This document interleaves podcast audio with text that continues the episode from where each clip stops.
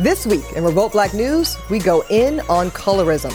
From yellow bone to red bone, the culture knows there's a bone of contention when it comes to how all of us see each other. But the culture also knows that black is not just a color, it's a celebration. That's why Solange says, My skin is my logo. That's why Wale says, Sue me, I'm rooting for everybody black. And that's why so many of us say we're not just black, we're blackity black, black, black. That's right, from politics to music to Hollywood, where Viola Davis said of our late great iconic Cicely Tyson, You made me feel loved and seen and valued in a world where there is a cloak of invisibility for us chocolate girls. So, look, y'all, our melanin makes us all so very special. So, it's time for us to stop the white supremacist divide of colorism and time for us all to shine and thrive.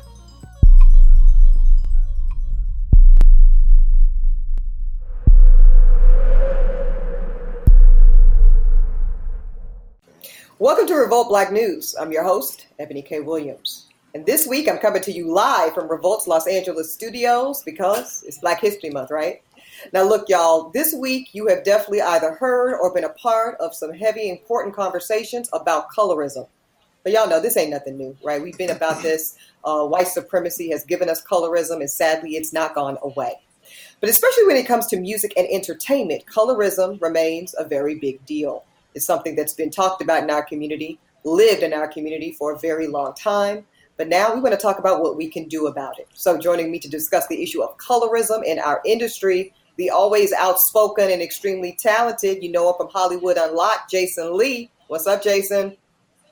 Hey, what's going on? What's going on? Also with us, she's a senior writer at The Grio. She also co-hosts Hollywood Unlocked with Jason. Welcome to the show, Queen Blue Telusma. Hey, Eboni. Thank you for having me, love. Thank you. Um, you know, I wanted to discuss this uh, with the two of you specifically. Um, you both know I have great admiration for what y'all do in the space and the way you show up and lead our culture and community. Um, but the three of us all have very different views and experiences when it comes to colorism. And I just want to start and level set this conversation with one of the things that I hate when I see conversations in the culture about colorism is a lot of times, um, and I'm just going to say very plainly some of the titles. The most recent Red Table Talk that discussed the issue, I saw like a bunch of light skinned women really talking about the issue. And um, while there's definitely a place for uh, lighter skinned black people to really be important in this colorism conversation, in order for it to be effective and have integrity to me, um, you really need to have a multifaceted uh, conversation that allows people from all points of authority on the issue to have their say. Um, so I just want to uh, say that I have a lot of respect for everybody a part of this conversation today. With that, uh, we all saw the clip that went viral recently. Uh, the Dream uh, speaking out just a couple of days ago about defending himself as to his role in what was uh, what was seen as complicit uh, behavior from him during when Rick Ross had the competition reality show called Sign. This was back in 2017. Uh, we all remember that clip of one of the talents, uh, I believe her name was Brittany, and she was seen as preferable to the darker skinned sister. Her name, I believe, was Kaya. Uh, we remember that uh, it was reeked of colorism. Black Twitter went uh, all in, calling it colorism. Jason Lee, what did you think about that clip? Was it colorism? And what do you think about the Dream and Rick mm-hmm. Ross and the role that a lot of hip hop artists play in colorism? I mean, first, let me just say I appreciate you inviting me back to the show. I always love being here. Colorism is such a difficult conversation to unpack. It's a problem that we didn't start, but yet it's a problem that we participate in and promote. We know that the industry, in in large part, the hip hop industry has done this for many years, right? Whether it's on mm-hmm. Jay Z's boat in Big Pimpin' or here, it's been it's permeated the industry for years. Even with DaniLeigh and the whole Yellowbird song or Yellow Bone or whatever, people are tone Call deaf. that girl a yellow bird, Jason Lee. Yellow bird. People are people are tone deaf to the words that they use. I've had to learn in my own journey certain conversations. You know, although I say what I mean and mean what I say, you know, there's some things you just gotta say in a, in an extended form so that way people don't miss don't take it the wrong way. But even then, people still take it how they take it. Um, hip hop is blatantly colorist and misogynist, right? I think nobody who loves hip hop can deny that. Um, but I think in the same way that racism didn't start with George Floyd, right? But suddenly, because of George Floyd, we were willing to have more honest conversations about racism. So for me, the Right. clip from 2017 now becoming popular isn't about how new the clip was or if we just found out that colorism exists in hip hop. It's the fact that the audience is finally ready to examine the topic with fresh eyes. And that's why you're going to see us actually probably revisiting a lot of other clips that we once like kind of shrugged at and being like, wait a minute, that's been really colorist the whole time. And I think there's some people in hip hop who benefited from us not calling them out, who have a day of reckoning coming and should be really careful. I think Rick Ross might be the first, but he won't be the, the last person called to task about old clips that are surfacing. But Yeah. Eboni, let's be And I think- clear. Let's be clear. Let's be clear. We we live in a world where everything is clickbait driven. Everything is Yeah. numbers driven, views driven. How many people are hearing it, right? More people listen to Yellowbird, more people watch rewatch this video than ever before because we're talking about it. This is free press and promo. They're not paying for this. They are getting a free press run out of controversy. And guess what? Women, you're complicit because you're going to keep showing up on those call sheets. You're going to keep showing up to get that bag no matter whether or not other dark skinned women are in the room or not because you're not going to be in a place of courage to stand up for yourself or other women. Because I know Tiffany Haddish, when she walks on the set, she'll call everybody out. Where are the black people? Where are the people that look like me in here? And if they're not doing that in their industry, how do you expect it to change? Us talking about it, we're not going to change it. I agree with that because I'm gonna be I'm gonna be honest with you guys. Uh, there's never one type of a person, right? There's some light skinned women who love that they benefit from light skin privilege and will uphold it because they have their own internalized misogyny and they need that. But then there are light skinned women like my friends who were the ones who were the maddest about things like DaniLeigh's Yellow Bone. All my friends who complained about that song were all DaniLeigh's color because they were like, she's making us look bad. This is exactly why when I run into certain types of people, they're worried that I'm just like her. I'm pissed off that she's making us look bad. So there are two types of women. Eboni, they're the kind of like you who would say something like, yo, I don't want to be complicit. But to Jason's point, there are some women who not only understand colorism, but actually like that they benefit from it and get a bit of a kick when they know that they're going to have a leg up because of their complexion. You know, I don't think that the black community is really ready to eradicate colorism because we're too busy pitting each other against each other. Light is right, dark is bad. Light people think they have more privilege over black people. I've never once told nobody that I felt I had privilege. I don't know Blue's experience as a darker skinned black woman, but I have a sister darker, two sisters darker than Blue, right? One who was a very mm-hmm. successful doctor who went to who was in the Air Force, who went to, you know, very white universities and, you know, left valedictorian at one and was at the top of her class in another.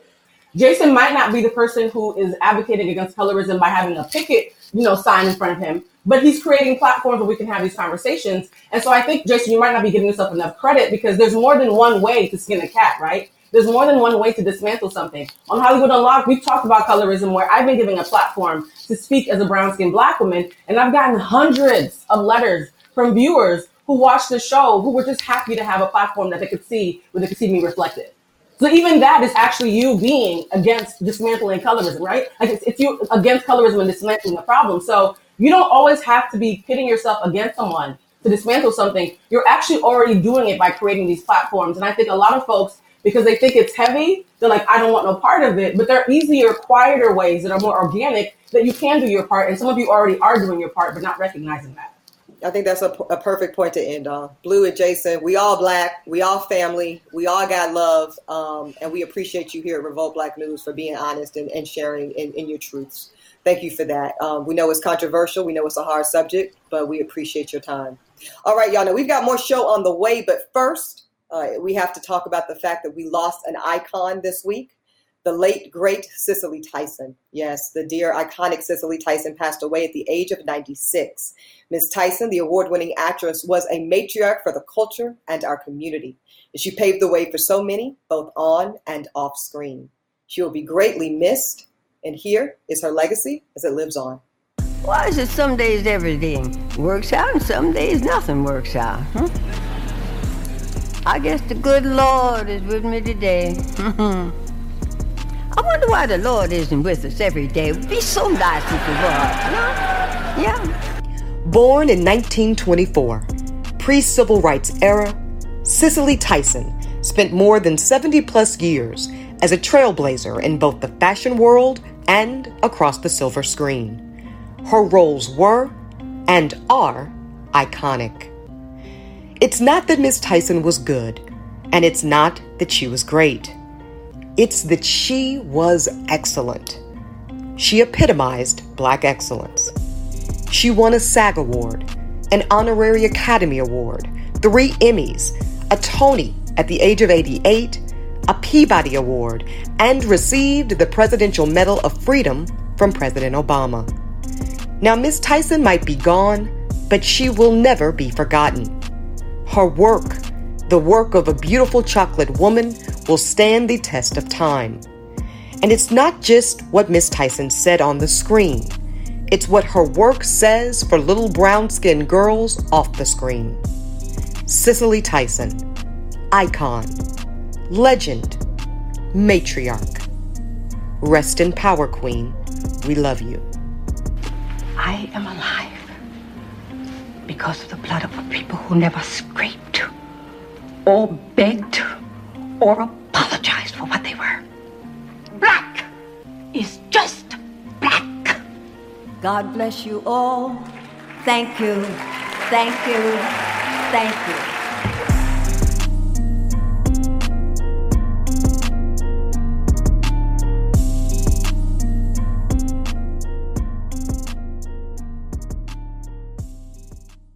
What's going on, Revolt? It's Bree Harmon here to give you this week's headlines. Senate party leaders Chuck Schumer and Mitch McConnell have agreed to terms so that the Democrats, the majority party, can officially take lead over congressional committees. Let's take a look. I am happy to report this morning that the leadership of both parties have finalized the organizing resolution for the Senate. We will pass the resolution through the Senate today, which means that committees can promptly set up and get to work with Democrats holding the gavels. For the information of the Senate, the Democratic caucus has announced its committee memberships for the next two years. I'm confident our members are ready to hit the ground running on the most important issues that face our country. In other Senate news, Senate Majority Leader Chuck Schumer swore in Sonceria Ann Berry, the first African American woman to hold the Secretary of Senate position. Berry will be the eighth woman to hold the position, and earlier this week, the Biden administration announced a $230 million deal with Australian company Ellume for over the counter COVID tests. Here's the White House COVID 19 advisor Andy Slavitt with more. I want to start with an exciting announcement. The Department of Defense and HHS made an announcement today at what will be the country's first over the counter at home COVID test. Bloomberg is reporting that more Americans have received their first dose of the coronavirus vaccine than actual positive tests. The reports say 26.5 million Americans have gotten their first stage inoculation, while 26.3 million Americans have tested positive. We hope the numbers continue in a promising direction. And in terms of getting enough Americans vaccinated, here's Dr. Anthony Fauci forecasting the numbers so the country can return to normal. It's going to be a cohort effect. And what I mean by a cohort effect, Don, is that you can't look at yourself in a vacuum like I'm vaccinated and then when can we get back to normal? Well, normal is a societal thing. So, what we mean, if you want our society to get back to normal, you have to get about 70 to 85 percent of the population vaccinated. And the NAACP Image Awards announced its nominees for this year's 52nd annual award show. Set to simulcast on March 27th, Netflix had an enormous showing with 51 nominations that included the acclaimed series Bridgerton, which is my favorite, and hit films The Five Bloods and Ma Rainey's Black Bottom. We congratulate all the nominees. The NAACP Image Awards also announced their nominees for the Social Justice Impact Award, which include April Ryan, Debbie Allen, LeBron James, Stacey Abrams, and Revolt Black News family Tamika Mallory. Congratulations to all of them on their nominations and most importantly, their hard work. And the Social Justice Impact Award wasn't the only award Stacey Abrams was nominated for recently. Earlier this week, Miss Abrams was nominated for the 2021 Nobel Peace Prize Award for promoting nonviolent change via the ballot box despite running and losing her Georgia governor race in 2018. Stacey Abrams has been showing us that wins don't just come in the form of election outcomes, wins also come in our daily work. Abrams, who founded Fair Fight Action, made it her mission to register thousands of voters across the state of Georgia, leading to two blue Senate seats and flipping the state in the general election.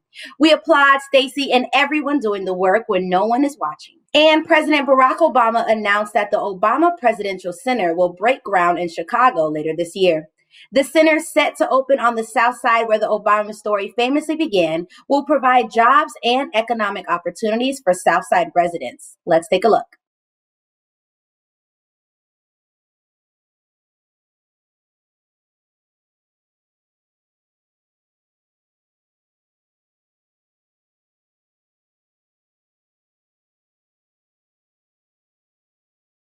And lastly, in sports, I know we are all ready for the Super Bowl this Sunday. Tom Brady and the Tampa Bay Bucks will face defending champ Patrick Mahomes and the Kansas City Chiefs this Sunday at Super Bowl 55. This will be Mahomes' second appearance and Tom Brady's 10th. Do we expect the GOAT to do his thing once again, or will Mahomes bring an upset? Here's a quick look. I think the one thing you have to understand is that the game is it's never going to be over. Um, uh, knowing uh, the two teams uh, that are playing. Uh, neither team's going to give up until that the that clock hits zero uh, and and the score is the score. Um, and so uh, I think during the game, just knowing that you're going to have to battle to the very end of the game is something that you have to understand going into this one. And that's it for this week's headlines. We're taking a quick break, and then Rodney Rikai moderates a panel about award season's recent nominees. More Revolt Black News after this. Hey, what's going on, good people? It's your guy, Rodney Rikai. Listen, award season is officially descended upon us, so that means we have to have a conversation. We got to talk, y'all, because there's a lot going on. We got to talk about the NAACP Image Awards as well as the Golden Globe nominations and the glaring difference between those two entities. A lot to talk about, so I had to bring in some good brothers to converse with us. Uh, he is the senior editor of Very Smart Brothas, brother Panama Jackson. How you doing, my man? I'm great, man. Thanks for having me. Absolutely. Thank you so much for being here. Also joining us is filmmaker Merawi Gerima, who was nominated for a Spirit Award for his film Residue, uh, a film that I had a chance to see uh, in 2020. Man, it was absolutely amazing. It made me feel like I missed Chocolate City, the real DC. Congratulations on the film and the nomination, brother. How you doing today? Thank you. Thank you so much. I'm feeling great, man. Thank you for having me. Yeah, yeah. This is unintentionally a very DMV conversation. We all have uh, DC ties. We all went to HBCU. So, brothers, let's get into it. So let's start with some of the positives. This award season, the NAACP Image Awards, is representing us in a way that I love to see. Is full of blackness. Uh, they had an amazing rollout on Instagram. Did, did, any of you guys get to see how the nominees uh, were represented on, on Instagram? Yeah, I got a chance to check it out. I thought it was awesome. You know, Chloe Bailey and Anika Noni Rose and um, forget the brother's name from P Valley, but Valley. and uh, you know Sinclair. I mean, not not Sinclair, but Max and uh, Max and Kyle up there. No, I need to call my other. I thought it was though. I thought it was an interesting way. It's very 2021 social media way to roll out nominees. I thought it was very cool. I'm off social media right now. I had to, I had to delete IG the last couple weeks. Man, it was it was a little crazy, you know, getting the end of 2020. But you can tell the the broad approach, you know, in terms of like who they want to include in, in their awards. Yeah, we always put our, our flair on on our uh, awards, and I, and I really do appreciate that. Um, I wish that we would put more emphasis on receiving awards from within our own community, and not putting so much. Um, you know, uh, having so much desire to be recognized and acknowledged and validated by people outside of our community. So, um, did you guys feel like anyone was excluded? Uh, any projects that you thought you know would have been nominated that were not? You know, looking at the NAACP Image Awards, I saw most of what I expected to see. Like when I looked through the list, I'm like, yeah, that makes sense. That makes sense. Um, I wanted Michaela Coel to be nominated with the, you know, she got nominated in like comedy series and she got nominated in um, dramatic series. And, you know, if you, I wanted her to be nominated for all the things because I really loved that show. Um, the good brother who's who's joining us. I mean, I thought I thought his film should have been included in there. You know, not a snub necessarily, but I I, I would have. It it impacted so much in DC probably because you know I'm in DC and uh, the people in DC know we're talking about it. I was happy with a lot of what I saw. Like I love Power Book Two, Ghost. I mean, as crazy as that show is, I was happy to see that there just because it entertains yeah, yeah. me so much. So I enjoy. I I saw what I wanted to see there for the most part. You know, like you were saying, brother Panama, many felt that uh, Michaela Coel was snubbed for her HBO show uh, "I May Destroy You." Spike Lee did not receive any nominations for The Five Bloods. Uh, you know, which we, we were fortunate though to see Chadwick get a nomination for Ma Rainey's Black Bottom. Uh, however, there was no Snowfall uh, in the Golden Globe nominations as well. Was there anyone else that you guys feel feel were snubbed?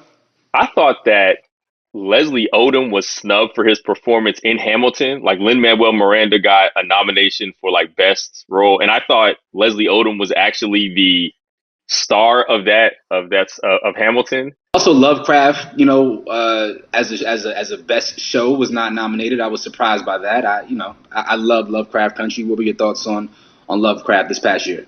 Lovecraft, man, you know, um, I enjoyed it just kind of for all the things that it brought, which felt so, you know, I mean, like new in many ways, fresh. You know, it's like high energy, black as hell. You know what I mean? But at the same time, like I did feel like it was rushed. I, I think it was great, but I wish they would have had, you know, more seasons. See, I like it though. I like the pace. Sometimes television shows Hmm. take a long develop. And I like to get into the meat early on. Uh, an, an example of that recently is like WandaVision, right? Like WandaVision, those first like two or three episodes, it's like, damn, like where is the actual story?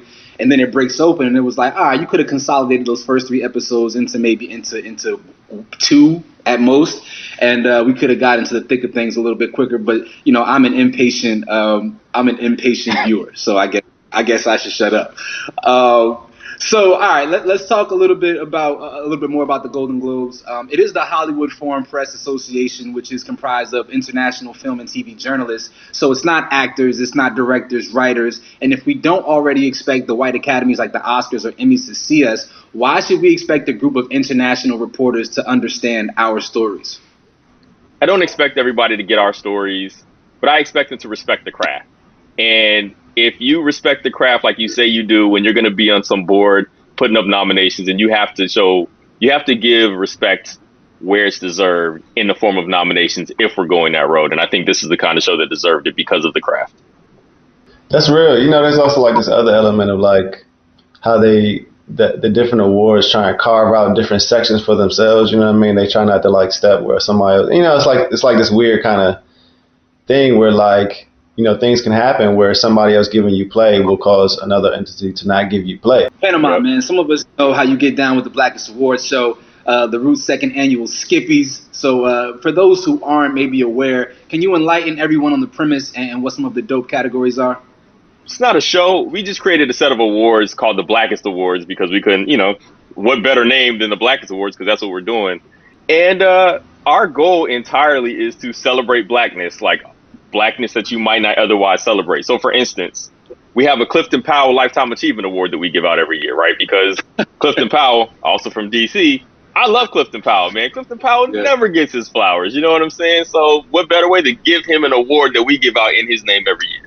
Uh, we change up the awards, so we have like this year the Wendy Williams Wigs and Wizardry with Weave Award, where we're gonna um, acknowledge people who have do wonders in the world of like hairdos and stuff on these TV shows. Um, the That's So 20 Award for stuff we didn't expect to happen in 2020. Nominees are like Jeezy and Gucci Mane being on stage together. No, You know, Will Smith and Janet Hubert-Whitten reconciling on the Fresh Prince reunion. So we, you know, we basically we have a best verses. You know, we're doing that because where else is that? That's not going to show up at the Golden Globes, but that stuff mattered to us. Voting is running now, and it's it's entirely a fan vote, right? So it's up on the Roots website, theroot.com, and Very Smart Brothas. So everybody can go and vote. Voting ends tomorrow, actually, uh, February 5th at midnight, February 5th. Vote now through tomorrow, and the awards will be announced on the February 15th. Uh, Merawi, your film uh, Residue is being distributed by Ava DuVernay's Array. Can you tell a little? Can you tell us a little bit about what Array is and what it does for the Black film community? Hey, rep, you repping? Yeah, got to, got to. Yeah, man, Array is critical. It is critical for somebody like Ava DuVernay to exist with her company Array, you know, operating at such a high level, you know what I mean, putting out six films in one year, you know what I mean, landing on in the same competition list as like Tenet and other films, you know what I'm saying? It's really incredible what they accomplished because I don't I don't know if people understand like, you know, the distribution game is cutthroat, you know what I mean? And it's and it's and it's like really a bunch of massive, you know, corporations. You know what I mean? They're really tussling with behemoths. You know what I mean? And so, like, to get into that space and create, you know, this kind of beachhead which they, which they've done to allow, you know, black stories to really flourish on platforms like Netflix and stuff is really next level. And I think that like they have to be supported at all costs. You know what I mean? At all costs fellas, I don't want to take up too much more of your time, man. I want to say thank you both very, very much for giving us your time this afternoon, uh, giving us that candid conversation about this award season, man, because it was a lot going on. But I think at the end of the day, we just want to have to focus our attention on the NAACP Image Awards this year. Uh, Brother Merawi, uh, congratulations again on an amazing film. Uh, look forward to seeing what else you do, Brother Panama. I'm looking forward to the Skippies. Listen, we're going to take a quick break, and then Eboni returns for this week's Black Excellence with special guest Scott Evans. More Revolt Black News after this. Welcome back to Revolt Black News. All right, it's time for my favorite segment, this week's Black Excellence in Entertainment. This week joining me, y'all know him from Access Hollywood. Welcome to the show, Scott Evans. Hey, Eboni, thank you for having me. Oh, thank you, brother. Speaking of, Warner Brothers' new film, The Little Things, starring Denzel Washington, has become kind of a big thing. Despite a global pandemic and 45% of U.S. theaters being reopened, the Denzel led thriller is bringing in big bank. Yes, it's already brought in 4.5 million in its opening weekend and 7.6 million worldwide. Now, I can't wait to see this film, Scott. Are we seeing that Denzel might be pandemic proof? Might be. Might be. Okay, there's a reason why there's a reason why uh, he was just named by the New York Times and a few other uh, news outlets and organizations the greatest actor of the 21st century. Right? Mm, he he has yes. a way of not only just so, not only selecting projects, but help, helping to also boost the project to a different level. Uh, he co-stars mm-hmm. in this one with Rami Malek and Jared Leto, and it's one of those like um, uh, murder mysteries, who done it kind of situation. So it's the perfect movie to cozy up on the couch with your boo right? Shut the yes. blinds. Get some snacks. You know what I'm saying? Pop you some popcorn right. or whatever your, your, your preferred snack is. But it also has this way of removing you from whatever drama you're living in and just getting in, engrossed in what's happening on the screen. Now, it's not happening. The movie wasn't released without some criticism, but I'll mm-hmm. say it's the kind of criticism that makes you want to go check it out for yourself so I wouldn't be surprised if this movie continues to grow, if it continues to, to, to nail it at the box office. And it's doing something that a lot of other movies haven't really been able to do, um, where the movie industry is trying to figure out in a pandemic, how do we, you know, the, like you said, the theaters aren't really open. Can we do this streaming thing mm-hmm. as well as the, the brick and mortar theater? Like, where, where can we win? So I think we're, we're the verdict's still out on that one. But Denzel, nah, that's a solid yes. All right, now continuing the silver screen hits straight to our home screens in this case Black Judas. Yes, y'all Scott, I cannot wait to see this film. I've been waiting on it for months now. Black Judas officially hits theaters and simultaneously drops on HBO Max in February, on February 12th, rather. Now, the film, of course, tells the story of William O'Neill. Now, that character is played by Lakeith Stanfield, one of my favorites. Uh, and that is an FBI agent who, after a plea deal, infiltrates the Illinois chapter of the Black Panther Party for self defense. And there he meets the leader of that chapter, Fred Hampton, played brilliantly by Daniel um, Kaluuya. Now, are we here for this? I know I am, Scott. Uh, how excited are you about this film? Here's the thing I'll say the, the film is already being called one of the best, if not the best film of the year. Uh, there, there are um, various uh, film festivals that gave it the kind of like you are our crown jewel kind of situation. I will say I'll say this: I am always impressed by Daniel Kaluuya. I am always impressed by Lakeith. They give you performances. They give you varied characters. They're not doing the same guy over and over and over. Um, and so I really appreciate their choice, their the choices that they make in their career. They also are giving bringing a story that is a part of this country's history, not just Black mm. history, right? But it is a part of Black history that a lot of Black people are unfamiliar with. And I believe it was Nina Simone who said uh, um, uh, that I can remember most famously um, that she believed it was her duty to, by hook or crook, to entice Black people enough to develop a, a curiosity about their history, about our history, about where we came from, why we came from, to know who, uh, more about who we are and why we are, so that we can better love ourselves, right? And then and and, and um, push for the next steps. Something else I'm here for. Dance legend Alvin Ailey. He's the subject of a new Ah. documentary, yes, being picked up by Neon uh, from the Sundance Film Festival. Now, this documentary is going to focus on Alvin Ailey's life, his activism, and of course, the incredible influence that he's had on the dance world at large and the black dance mm-hmm. world in particular. Now, Alvin Ailey famously said this dance is for everybody. And I believe that the dance came from the people and that it should always be delivered back to the people. Uh, Scott, I don't know about you, but I am still, uh, the, when you say Alvin Ailey, I immediately go back to fifth grade and seeing Revelations, uh, you know, in our Mhm. school auditorium and just all the beautiful things of Alvin Ailey's legacy. How excited are you about this documentary? when I read that, I always say for everybody.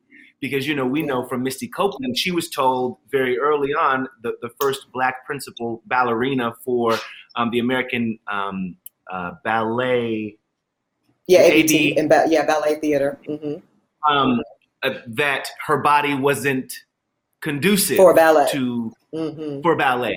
And so to see these bodies that you are so familiar with because it's your aunties, it's your uncles, it's your cousins, it's your brothers, it's your mamas, Yeah. right? To Yeah.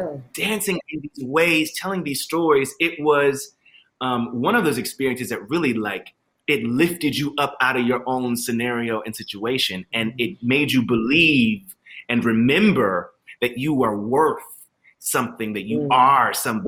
And so to be able to see more of his story and his legacy captured in this way, I cannot wait. Okay, so also Macro has acquired comedian Clint Coley's The World Series of Spades. Now, the series originally aired on Amazon Prime and Facebook Watch, and now with the help of Macro, it's going to be developed into a premium version consisting of both celebrity and non-celebrity teams. Uh, what do we think about that, Scott?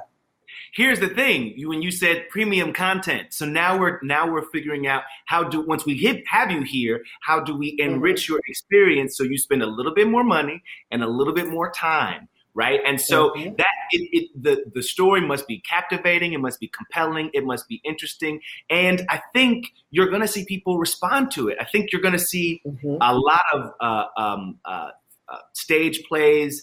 Um, uh, you know, since Broadway is is and in a COVID pandemic, situation, it can't be what we've known it for Broadway. I think you're going to see a lot of different avenues try to figure out how we bring our experience to a, different screen, how we bring our experience through a different medium, and I think digital is going to be 100% the way. Now, last but never least, yeah, Miss Bianca Bel- uh, Belair. She's becoming the first Black woman winner of the WWE's Women's Royal Rumble since its inception back in 2018. Now, Bianca also becomes the first Black winner of any Royal Rumble since the The Rock Scott won it back in 2000. So we're talking about over 20 years in the making here. Uh, Bianca also now heads to WrestleMania for the championship main event match. I gotta tell you, this WWE stuff, it is legendary. And it will take a brand from this to like all over the place, right? So I'm excited for this sister. Yeah, and and it's a lot of work that is involved. You know, people talk about WWE. Excuse me. People who talk about WWE and aren't necessarily fans or knowledgeable knowledgeable about the impact that it makes for these individuals need to get hip to it because think about the fact that The Rock, Dwayne The Rock Johnson, to the point where he had to come back to his wrestler alter ego because they couldn't escape him. You know what I'm saying? Nope. And it's now. And why would you want a- to? Shit. But you never, you know, people try to, you know, you try to branch off. You know, he he, he went, he did the balding of the head, and that, you know, was like, I want to be able to put this eyebrow down and just give you a role. Can I do that? And the fans were like, Yeah, no, you still gonna be the Rock to us. You're still gonna be the Mhm. Rock to us. So yeah, I, I'm I'm excited to see what she does. I'm excited to see how um, the the corporation, the business that is WWE, how they rally Mhm. around her, no matter what the outcome is at WrestleMania. Uh, and I'm also excited to see her whoop some tail because what she don't do is play around in that ring. Oh no, we're not about to lose. That's not gonna happen. So um, yeah, we're excited for this sister. All right, Scott, thank you so much for helping me break down this week's Black Excellence in Entertainment. We always appreciate you joining. Now we've got more Revolt Black news after this, so stay with us. Welcome back to Revolt Black News. I'm Nia Imani, and I'm here to moderate a conversation about owning Black businesses in the beauty and hair care space. And with me today, I have two entrepreneurs who have found a way to continue to succeed amidst a global pandemic. I have the CEO of Buttah Skin, Dorion Renaud, as well as the owner of Rucker Roots, Ellen Rucker. All right, and I would like to welcome the both of you to today's show. Thank you for having Thank us. Thank you for having. Well, today we're just going to jump right in. I want to touch on the topic that a lot of people would say is taboo within our community, but as we know, it is extremely prevalent. Um, so we're going to be talking about colorism, and when it comes to hair care, we're actually going to be kind of talking about texturism. So I want to know how would you all say that your brand is showing up for all textures, as well as shades in your marketing, as well as your messaging efforts. You know, started our brand, um, Rucker Roots, about uh, six years ago. And our mission was to provide a wonderful natural hair care, you know, hair care products for all hair types and textures. Being in the hair care um, industry, you know, we realize that we've, you know, come a long way, but we still have a ways to go. And um, every day we try to, you know, push our message to make sure that we're inclusive of all hair types and textures. We really focus on ingredients that are great for all different hair types and textures, and that's really one of our main um, mission missions at Rush, Rucker Roots. At Butter, you know, I think, you know, we start with melanin. And so melanin comes in all different shades and tones. And I grew up in the South in Beaumont, Texas. And my mother was a brown woman and my dad was a Creole man who, you know, was mixed with a little bit of everything, but I had everything around me. And through our company, we have, you know, I'll say for me, it's been really important to highlight all shades, colors, sizes, especially through our campaigns, and really, you know, show our skin in the best light and show our melanin and show that it comes in many different shades. And so, you know, when it comes to the topic of colorism, um, when it comes to butter, you know, we represent every bit of melanin. So, you know, I can't speak for hair care, but you know, when it comes to us, it's really important that I show every tone of uh, black and brown.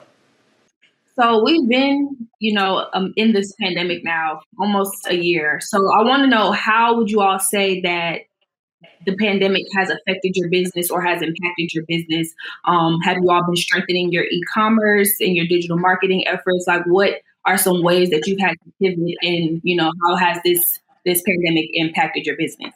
When the pandemic uh, started back in March, uh, Rucker Roots, you know, we were um, going into some new retailers and um, really, you know, um, off to a great start. Um, and things just kind of, you know, came to a halt a little bit because everybody, you know, had stopped going into, you know, the stores. But um, luckily, our e commerce, our website just boomed. You know, it just really um, grew, and we started putting a lot of focus on um, our our retailers that had our products um, in in uh, online as well. And so we, um, you know, just just kind of you know diverted some of our attention to e-commerce, focusing on getting products to um, customers, you know, in the home because people weren't going to the stores.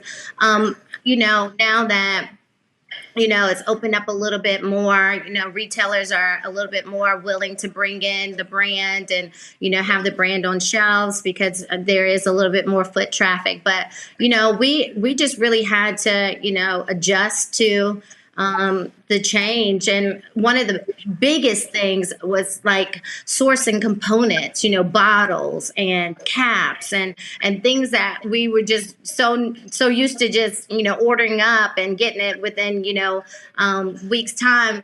A lot of these manufacturers that were making the plastic bottles, they were, you know, saying, oh, we're only, you know, doing bottles for hand sanitizer. We're not running your amber, dark, dark amber bottle. And so, you know, just trying to figure out navigating our way through through those um, challenges and obstacles, you know, that was the biggest thing for us, just to make sure that we had the inventory um, so that we can get it out, you know, to our customer. Um, I would say our business definitely um, started booming during the pandemic. I think everybody was really taking time to, you know, take care of their skin. They were at home a lot, and, and um, we saw growth that I just couldn't even imagine, to be honest with you. Um, and I thought that, you know, with the Black Lives Matter movement, you know, we would see a lot of growth around supporting black businesses. But it's been amazing to see a lot of those customers stick around.